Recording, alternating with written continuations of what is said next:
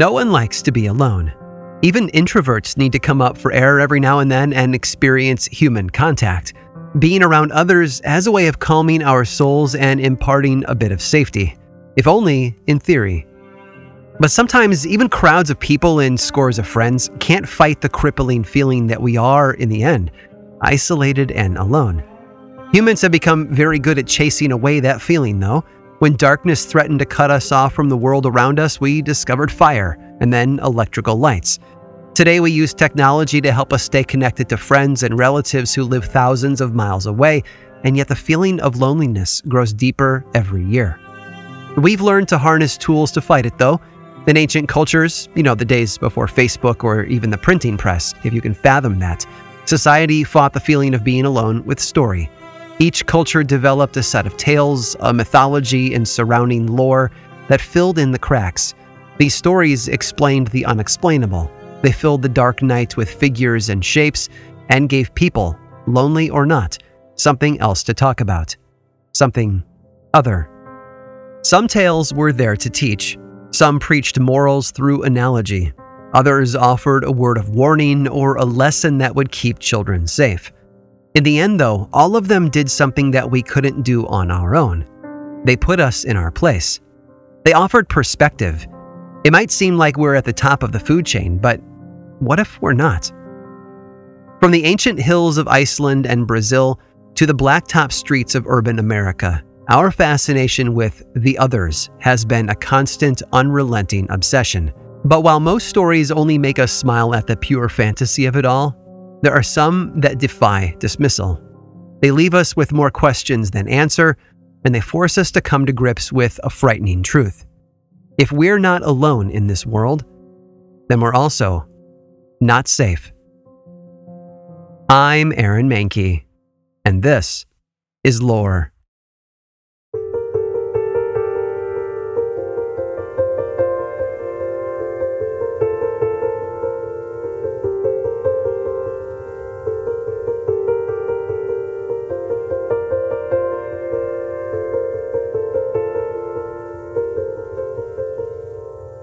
In Greek mythology, we have stories of creatures that were called the Pygmy.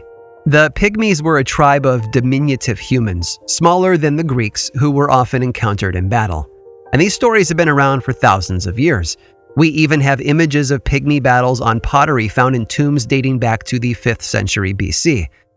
First century Roman historian Pliny the Elder recorded that the Pygmies were said to go on annual journeys from their homeland in the mountains, they would arm themselves for battle and climb onto their rams and goats and ride down to the sea where they would hunt the cranes that nested at the shore.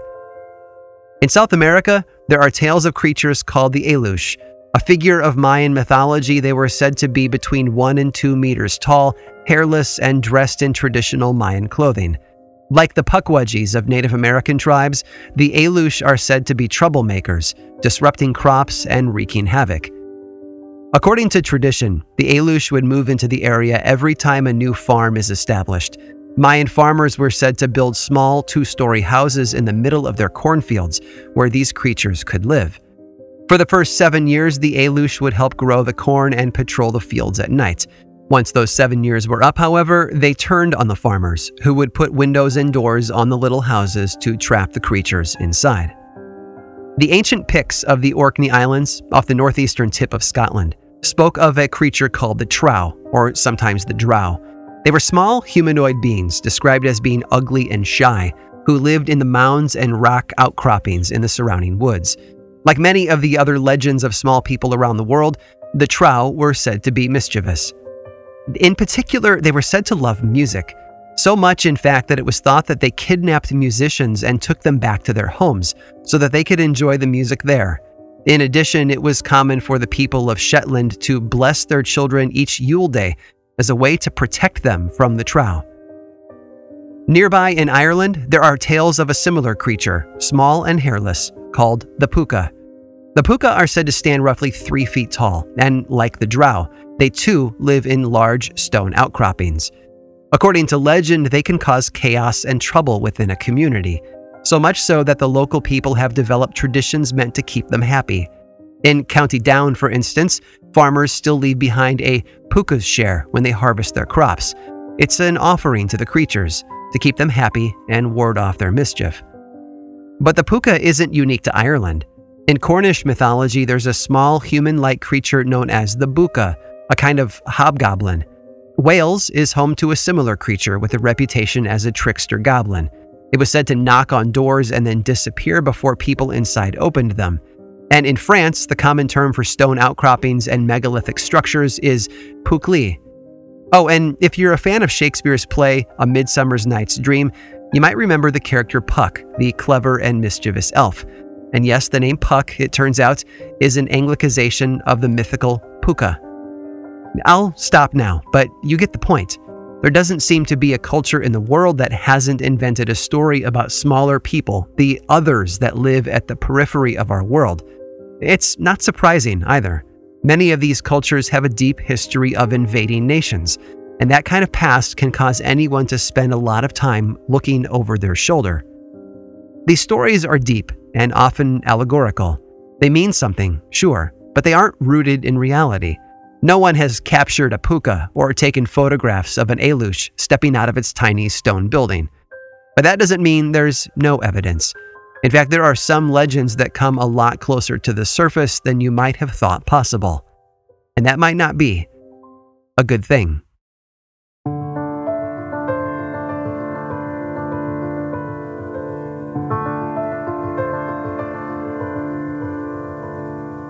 The Shoshone tribe of Native Americans that live in the Rocky Mountains have been there for thousands of years.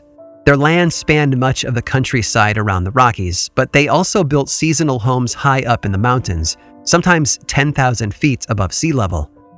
One of the Shoshone legends is that of a tribe of tiny people known as the Nimerigar. One story tells of a man who rode up a small trail into the Wind River Mountains to check on his cattle. While he was traveling the narrow path, one of these creatures stepped out and stopped him. This was his trail, the little man said, and the rancher couldn't use it anymore.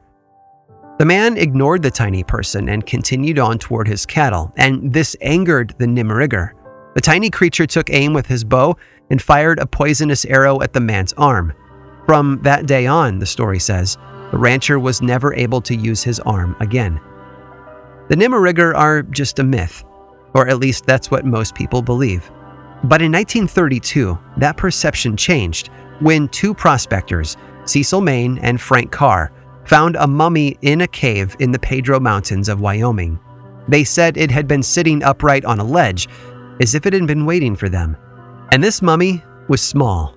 Literally, it was only about six inches tall, but it had all the proportions of an adult, most likely mummified by the dry Wyoming climate. After its discovery, the mummy changed hands a number of times. Photographs were taken as well as an x ray, but by 1950, it had vanished, never to be seen again. In 1994, after an episode of Unsolved Mysteries asked viewers to locate the missing mummy, a second mummy came to light. This one was a female with blonde hair, but it was roughly the same size and also came from a mountain cave. This time, medical experts were able to study it, and what they discovered was shocking. It wasn't an adult after all. It was an infant that had been born with a condition known as anencephaly, which explained the adult like proportions of the body and head. Like the first mummy, the second one disappeared shortly after the examination, and the family who owned it vanished with it. Halfway around the world in Indonesia, there are stories of a small human like creature called the Ebu Gogo, even though their name sounds a lot like a Belinda Carlisle cover band, these creatures were said to strike fear in the hearts of the neighboring tribes. According to the story, the Ebu Gogo had flat noses, wide mouths, and spoke in short grunts and squawks. They were known to steal food from the local villagers, and sometimes even children. And apparently, one incident in the 1800s led to an extermination. The Nage people of Flores, Indonesia, claim that generations ago the Ebu Gogos stole some of their food, and the Nage people chased them to a cave where they burned them all alive. All but one pair, male and female, that managed to escape into the woods. The stories are full of imagination and fantasy, but in the end, they might hint at something real. In 2003, archaeologists discovered human remains in a Flores cave. The remains, dubbed Homo floresiensis, aren't ordinary, though. They were small adults, Very small, actually, at just one meter tall. In fact, they were nicknamed hobbits, if that helps you conjure up an image of them. Small people found in a cave near the Nage people of Flores. It seems like the stories were proving true. The trouble was the age of the remains. The oldest skeletons clocked in at around 38,000 years old, while the youngest at about 13,000.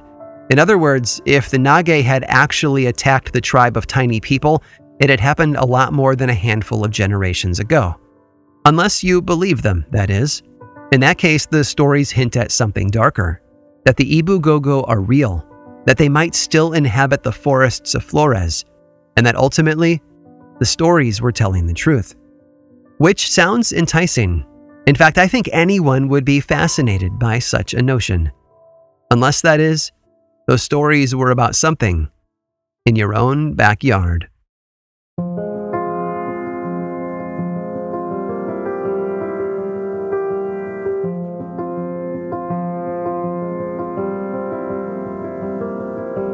On the night of April 21st of 1977, a man named Billy Bartlett was driving through the town of Dover, Massachusetts with two of his friends.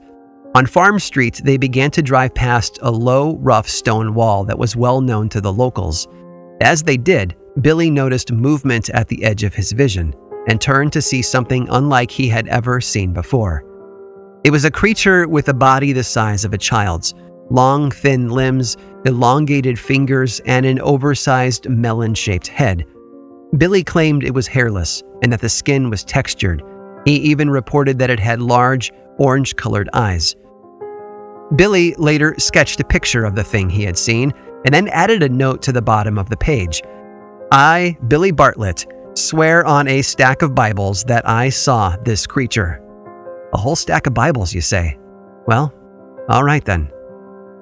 Something like this probably happens every year somewhere in the world. Someone sees something weird, their mind twists their memories, and all of a sudden they think they encountered Abraham Lincoln in a hot tub. But Billy's story had some added credibility. You see, just two hours after he saw what it was that he saw, 15 year old John Baxter was walking home from his girlfriend's house, about a mile from Farm Street.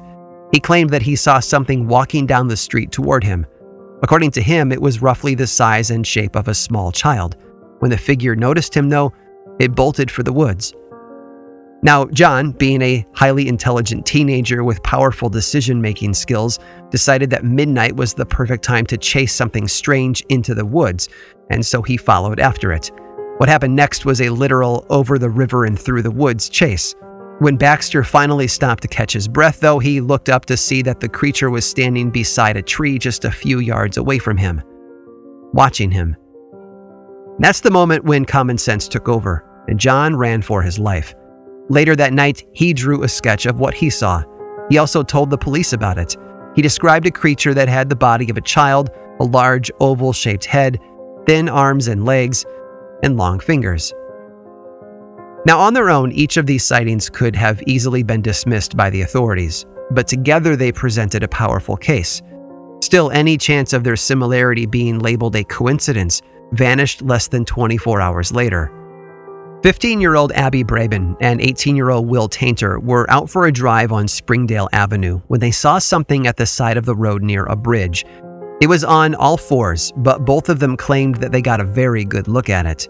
Each of them described the creature as hairless and child sized, with an overly large head and long, thin limbs. Three separate events spanning two nights, three unique sightings, yet one seemingly impossible description, each captured in eerily similar sketches.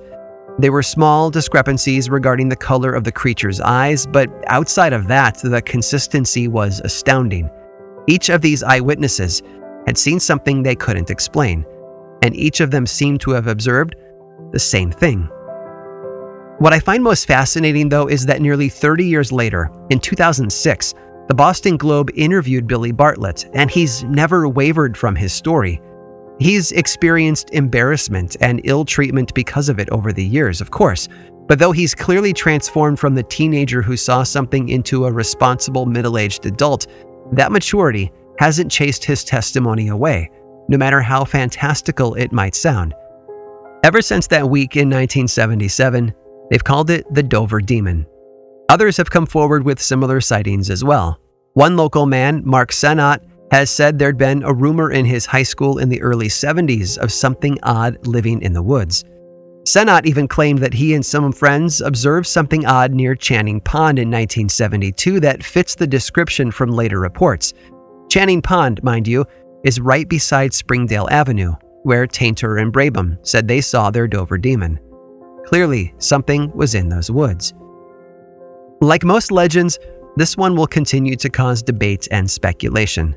There have been no further sightings since 1977, but even still, the Dover demon has left an indelible mark on the town and the surrounding area.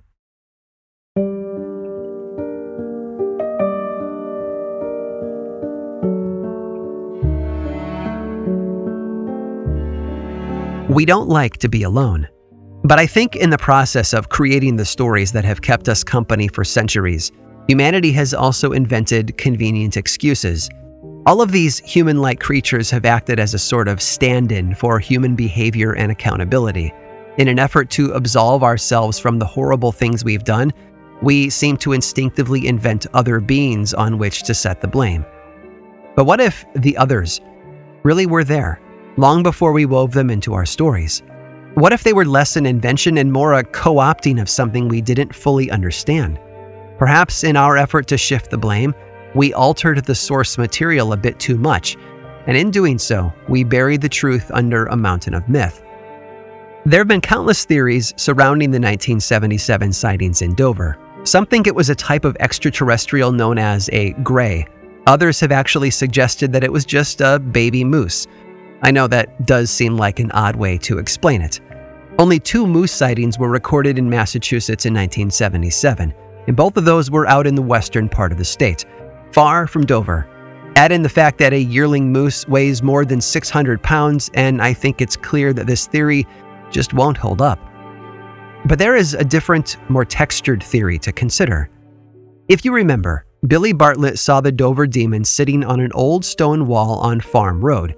Well, just beyond that wall is a large stone outcropping that the locals have always called the Polka Stone. Some think that the stone's nickname is a mispronunciation of a different word, though. The original name, they say, was the Puka stone. It could just be folklore, perhaps the tall tales of an early Irish settler told to a group of children around the foot of an enormous stone. Unfortunately, we'll never know for sure. But if you really want to see for yourself, you're always welcome to head over to Dover and take a drive down Farm Street. The wall and the woods beyond them are still there, still dark, and still ominous. Just be careful if you travel there at night. You never know what you might see at the edge of your headlights.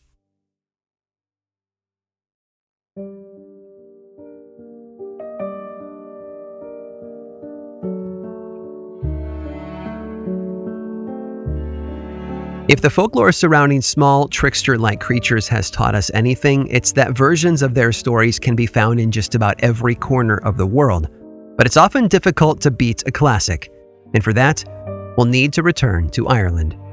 Stick around through this brief sponsor break, and I'll tell you one more little story.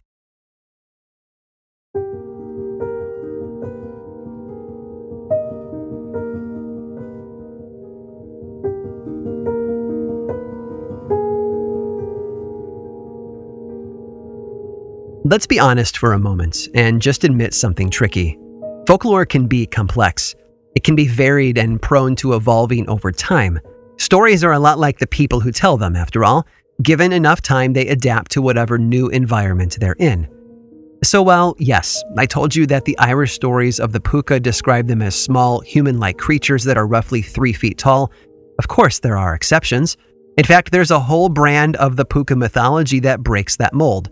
Because Puka, according to the legends, are also shapeshifters. And it makes sense if you think about it. In order to be a true trickster, you would need to be completely adaptable. So, naturally, puka are reported to be able to take the shape of all sorts of animals, from goats and cats to ravens and rabbits. In fact, the rabbit shape is so commonly understood that it's persisted right up to modern times. Back in 1950, Jimmy Stewart starred in a film called Harvey about a man with an invisible friend who happened to be a six foot tall rabbit. And how does Jimmy Stewart's character classify his invisible friend? Harvey is a puka. But of all the shapes and forms a puka can take, the most common and well known is that of a horse, specifically a black horse with glowing eyes and a long mane. Now, you might be thinking, hey, people tend to ride horses, so has anyone ever claimed to ride a puka in disguise? Well, according to legend, only one man, the High King of Ireland at the beginning of the 11th century, Brian Boru. That's just a story, though. Folklore, as I've already said, is a fluid thing, and clearly the mythology of the puka is ancient, stretching back into the darkest corners of history. But just two centuries ago, something happened to call all of that into question, and it all began with a hunt. In the north of Ireland, in County Kildare, there was a traditional fox hunt held every autumn known as the Kildare Hunt. It's pretty much exactly what you might imagine from that sort of hunt a handful of men on horseback, surrounded by their trusty pack of hunting dogs, who chase after a fox, typically with much drama and excitement. You get the idea. But in 1813, the Kildare hunt didn't go as expected. Granted, it started off all right. The group rode out in search of their quarry, and around the parish of Tipperkevin, they spotted it a lone fox, and it took off into the distance. It led them south toward the River Liffey, where it followed the water eastward over rocky terrain and tricky footing. The hunters, mounted on their horses, struggled to keep up, as did their large pack of hunting dogs. But one rider, a man by the name of Grennan, managed to pull ahead and give the fox a chase. At that moment, though, another horse appeared. This one was riderless and black, and Grennan made sure to report later that he had no idea where it had come from and there was the briefest of moments when he could have sworn there was something odd about the horse's eyes. They might have glowed. Suddenly, the fox led them to the edge of a massive drop off where the Liffey used to plummet down a series of three waterfalls to a pool 150 feet below. Both the fox and the mysterious horse managed to cross at the top of the falls, using rocks to make it to the other side, and that tempted the hounds to follow. Grennan saw what was about to happen an instant too late. He called out, ordering the dogs to return to his side, but they were locked onto the fox and kept running. And that was when the fox tried to make a treacherous leap onto a narrow ledge. But according to Grennan, that mysterious horse turned and flashed its fiery eyes at the animal so that it missed and fell into the churning water headed toward the falls. And the dogs followed it. All of them jumped headfirst into the water, swimming hard toward their target, while at the same time, all of them were being pulled by the powerful current toward the precipice.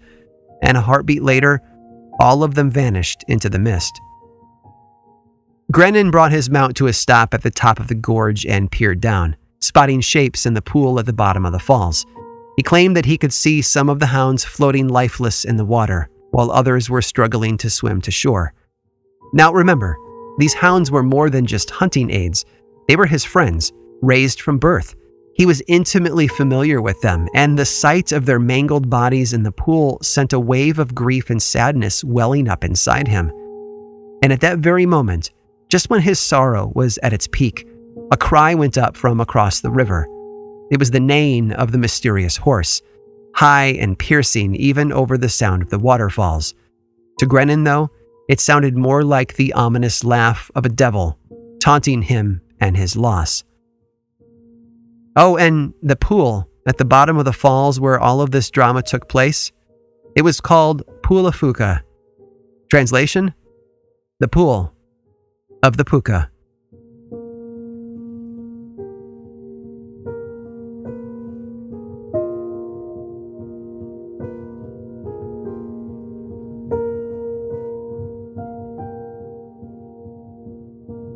This episode of Lore was researched, written, and produced by me, Aaron Mahnke, with music by Chad Lawson. Lore is much more than just a podcast. There's a book series available in bookstores and online, and two seasons of the television show on Amazon Prime Video. Check them both out if you want more lore in your life. I also make and executive produce a whole bunch of other podcasts, all of which I think you'd enjoy. My production company, Grim and Mild, specializes in shows that sit at the intersection of the dark and the historical. You can learn more about all of our shows and everything else going on over in one central place, grimandmild.com. And you can also follow this show on Twitter, Facebook, and Instagram. Just search for Lore Podcast, all one word, and then click that follow button. When you do, say hi. I like it when people say hi. And as always, thanks for listening.